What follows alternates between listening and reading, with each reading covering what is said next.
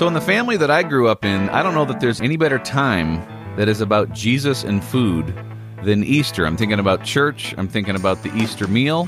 Welcome to the Jesus and Food podcast for Easter weekend. We're Jonathan and Lindsay. Yeah, thanks for being here. We love talking about Jesus. We love talking about food. So we decided to put them together. So, yeah, this is a special Easter rendition of the Jesus and Food podcast. And you're so right. Like, I mean, what, what holiday is more Jesus than Easter? You, you think of Christmas, Christmas and Easter, they basically go hand in hand. And then the food, the candy, the Easter candy, I mean, it's just like so abundant. Totally. So we would love for you to uh, subscribe to this podcast or follow it, whatever a podcast player you're using. And if you want to rate it and let others know about it, we're trying to get the word out about the Jesus and Food podcast. So the plan for this one is that we both have two, uh, well, we both have like two Jesus things, and then we have two food things to like sort of specially commemorate the weekend. So what are you feeling in your soul, Lindsay? Um, do you want to start with Jesus or do you want to start with food? Always start with Jesus. All right. You want to go first? you want me to? I will. So I'm stealing mine. Mine is stolen from Paul David Tripp, who we love. He's an author and speaker, and um, he has these Instagram videos. So I was watching one today about um, how the pandemic and Easter kind of go together, and how it's kind of one of these crazy times where, like, usually we would be very focused on Easter, um, but with this pandemic, we're focused on so so many other things. And he basically said, "Don't let the crisis." cloud the cross. Hmm. So he's saying basically, um, it's like you know, it's a sunny day, beautiful sunshiny day. Sun sun is shining brightly, but you go down into your basement where it's dark and there's no windows and while you're down there you're it's almost like the sun doesn't exist when you're down in your dark basement right. and he said that's kind of how this feels like our proximity to God and to Easter has changed because we're kind of living in this dark space or this fearful space.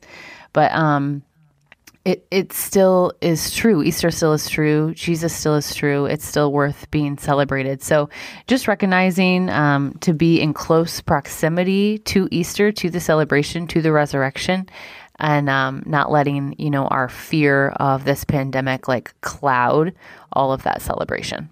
That is such an awesome thought. I mean, it's so relevant to me because there have been many times in the last week, which I'm like a person that observes like the church calendar. I'm really big on, you know, Lent typically and the idea of like going to special services. So whether it's mm-hmm. Maundy Thursday, Good Friday, you know, the, the special, you know, Easter week, Holy Week liturgies and things like that. And I, I, I mean, this year, I several days have gone by in Holy Week in this past week where I haven't even remembered – yeah. that Easter was coming up, and obviously you get wrapped up in the pandemic, and maybe you know many of your uh, traditions and the things that you do and the things that you plan.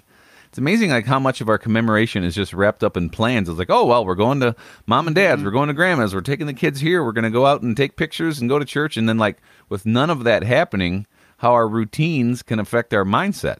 Yeah, it's one of these things. Like I heard Shauna Niequist say, um, like our hope is it's very similar. Like this this crisis, this pandemic is almost like, you know, when Jesus died on the cross, like the couple of days before he rose again, like no one knew what was gonna happen. Like everybody was just like waiting in the darkness, what's gonna happen?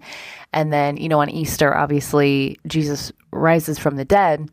And it's like we're kind of having that same feeling now. Like we don't know what's going to happen with this pandemic. We don't know when it's going to be over. We're kind of just like sitting in the dark, but having that expectation of good things to come. And maybe you're like, how in the world do I do that? Because um, I feel like the crisis that we're in has sort of clouded the cross in my yeah. mind. I mean, my hand would be going up saying, yeah, I, I definitely have experienced that this week keep listening to this podcast because we have some other ideas for you. Like, how do I not let the crisis cloud the cross? So, the thing that I was going to have us talk about is actually this TV show, which is uh, which is a fairly new thing. It's called uh, The Chosen, which is actually the first ever TV show uh, that's like multi-season episode based story of the life of Jesus and the portrayals of Jesus. Like there've been a lot of movies about Jesus, but not a lot of actual TV shows. Have, so, have you heard of The Chosen? No. What's it on? Is it on Netflix? It's on. Um, it's basically you have to get an app, so it's oh, okay. totally free, and they crowdfunded it. It costs like ten million dollars, like fifteen thousand people wow. invested in doing this thing. Uh, so it's totally crowdfunded.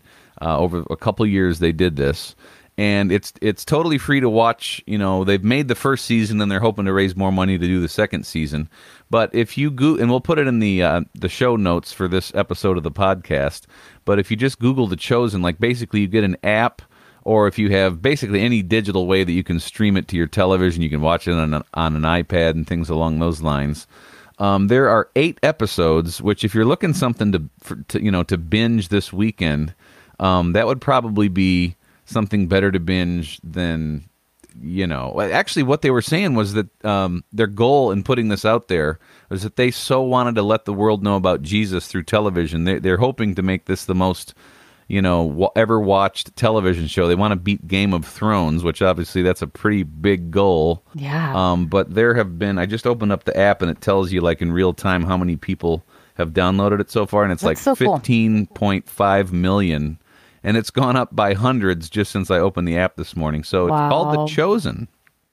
That's really cool. I, like I know you want. I could feel you wanting to mention some other Netflix shows just then when you Oh, said yeah. it's better than. But then I, I noticed you chose not to mention certain um, shows because some of us are very into certain shows on Netflix right now, which is totally fine. But yeah, like it sounds like an amazing. Uh, how shall I say spiritual experience instead of just like a show.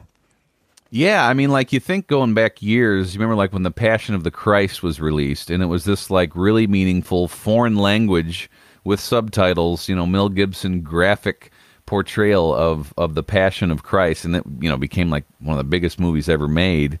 Um, and, and Easter always seems to be the time where people just go after this stuff. So I just wanted to put in a plug for that, especially because it's free. You can check it out. Everybody that's watching is just rating it five stars, just saying how how meaningful this has been.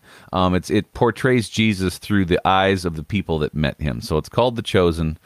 If you want to check it out. So should we go on to to food now? Food. Yeah, you go first. Okay. Well, so um, one of the traditions that my family has had ever since we've had kids, and this is totally, you know, you said your your idea, your first idea on the show today was stolen, so our idea is stolen Yeah. here. um, it's something called Easter Resurrection buns, or I sometimes they're called um, Easter Resurrection Empty Tomb biscuits. Mm-hmm. And have you heard of this? Yeah, I love it. So tell us how how it works. So basically, you have crescent rolls that come in that tube, which for me, half the fun is just opening the tube because it always pops. I'm so scared of that part. I always ask Adam, my husband, I'm like, "Will you please crack the tube?" Because I'm so scared of that Here's pop. It's like popping a balloon to me. Like it's I, I don't like it. Boom. Sounds like that. So you get crescent rolls, you get sugar, air. yeah, you get butter, you get uh, cinnamon, and you get marshmallows. And each ingredient is actually an Easter lesson, and it's a very simple recipe. So you open up the crescent rolls, and you put all those ingredients on the inside, and you bake them. And you know, and you can put it, you can do it in like um, in like a muffin tin if you want to, since the marshmallows are really sticky. They recommend like cooking spray and stuff like that. And then you lay out all the pieces of dough and a marshmallow to go with each piece. Um, and then you put one in, you put all those ingredients in. You can use whatever, you know, adorable. You could even use a peep, I think, if you wanted to, couldn't Oh you? yeah, yeah, yeah, yeah. And then, you know, but if not, you can make your own peep, roll the marshmallow and cinnamon sugar mixture. And then you place the coated marshmallow on the triangle of dough. And then you carefully wrap it up, and you want to make sure that you seal the dough completely to encase the marshmallow inside. You roll it in butter and all the other stuff that you have there. And then basically you put it, if you want to do it in a tin or you just put it on a baking sheet. And then you basically do it at 350 degrees for 15 minutes. And then they come out of the oven and it's this awesome lesson that we've been teaching our kids ever since they were born uh, the symbolism of the the Easter story. So basically, the marshmallow represents the body of Jesus, and you put it into the oven and it disappears. Um, the melted butter are like the you know the embalming oils that they use. Um, the cinnamon and sugar mixture are the spices that they Oh, use, yeah, and then the the dough for the crescent roll itself is like wrapping Jesus' body in the tomb. You put the, the whole thing in the oven, which like is the tomb, mm-hmm. and then you know once once you bake the bun, there's a little cavity emerges, and there's obviously nothing in there, so the tomb Yeah. is empty. Wow, that's really good. This is one of the things too. Like you can't just be like, oh, I'm just going to do this by myself, not involve the kids because it's cleaner and faster that way. This is the thing, a recipe that you do have to involve the kids. That's kind of the whole point. Yep. Um, it's like letting them help, letting them see all the stuff because um, it's it's a lesson, and I love it. And um, crescent rolls and marshmallows and butter, like so good.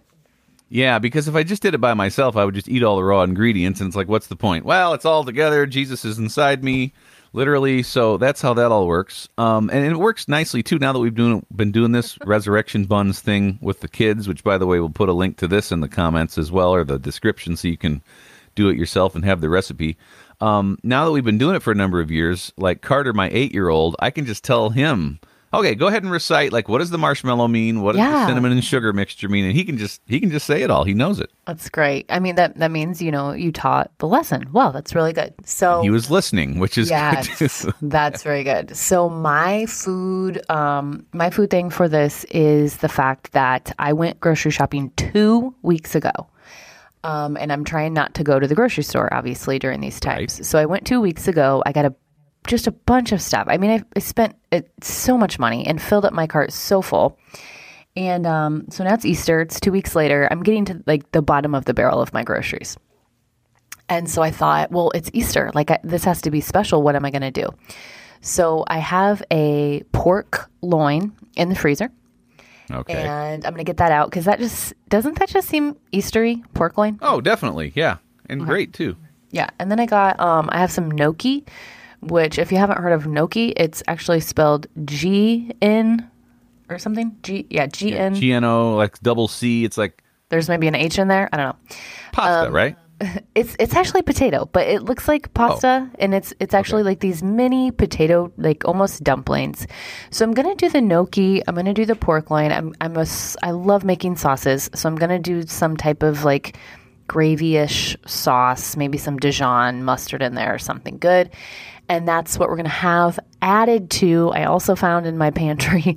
Um, this is just a big old mix of a meal. Uh, those Red Lobster Cheddar Bay biscuits you can oh, buy. Oh my goodness! Yeah, you can buy the mix like in a box at the store, and so I'm going to do those too. So I think that'll be our meal. I hope like it's it. We usually you have ham. I mean, we always had ham growing up. Yeah, on ham's Easter. on ham's definitely on the menu for us this weekend. Yeah, so it's it's still the same animal. I, I hate to talk about that part, but um, it's just the facts. And so I hope it'll be good. And then for dessert, I'm still thinking about dessert. I have I could do like an well, apple. since you're going Italian with the since you're going Italian with the gnocchi, maybe you should do tiramisu. Oh man, that sounds so good. Are kids allowed to have tiramisu because there's coffee and I don't need them to be any more hyper than they already are. Yes, we'll go okay. with yes on that. Okay, that's fine. Maybe I'll do that. So that's what we're having, and I'm just trying to make the best of it. Gathering around the table, you know, like with your family, just the people in your family. It, it could be a really sweet time, you know, kind of small, maybe slower, maybe not as crazy on Sunday, but it can still yeah. be a really sweet time. Um, okay, couple of follow up questions on your Easter meal here. So I know better than to ask whether you have a recipe you can share because it seems to me that you don't usually go by recipes for things like this. No, I really don't like recipes so much in cooking. Recipes are great in baking because it's a science, but I feel like uh, cooking is an art. And so uh, yeah. what I'm going to do is I'm just going to like get out the pork loin, look at it for a few minutes, let it speak to me, and um, get out the gnocchi, let it speak to me, and I'm just gonna start going with it. We're gonna like I always start with some butter, some garlic, maybe some onions. That's like my like that's how I start everything, pretty much, and then we'll just see what happens. I feel like we should change the the artwork of our podcast from what it is now, the little waffle, yeah. to Lindsay gazing into the flesh of a pork loin. Ew. That would that would be nice. Um, and then the second question that I have, uh, updating on this. Oh man, what was it? So the first one was about the recipe that you don't have. Yeah, I don't have one.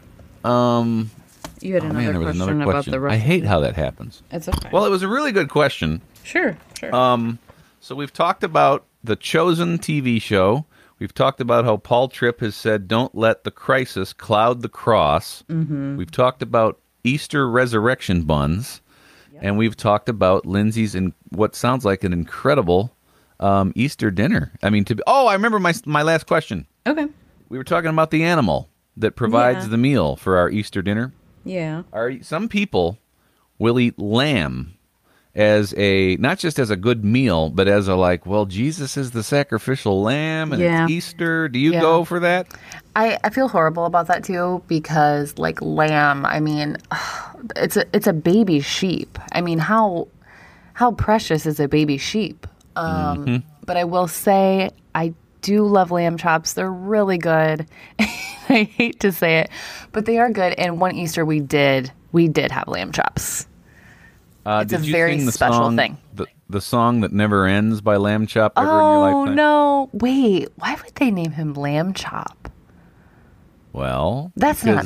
That's not. Was that a boy or girl? Lamb Chop was a male or boy. female? I think. Real. Okay. Yeah, So but they, did need- they ever eat lamb chop? Would be a good question. No, they didn't. Well, it was a puppet, so. But hey, we'll link that song. Make sure to link that song in these notes because we talked about that on the show one time, the song that never ends. And yeah. um, some people had never heard of it before. So, like, if you want to drive someone absolutely bonkers, start singing that song, and you you will you will achieve it. Yeah, in fact, it's. It, I mean, it's still playing in the background. I've just muted it in one of my tabs here, but it obviously continues. It never stops. Right. Um, covered a lot. We really hope that you have as meaningful as possible of an Easter weekend. If you're struggling, uh, know that you're certainly not alone. At least not from this this, this side of the podcast. It's been it's been interesting, uh, that's for sure. But we we really appreciate you listening in, subscribing to this podcast, and and just sharing all what we do here about Jesus and food. yeah, we hope you have a happy Easter.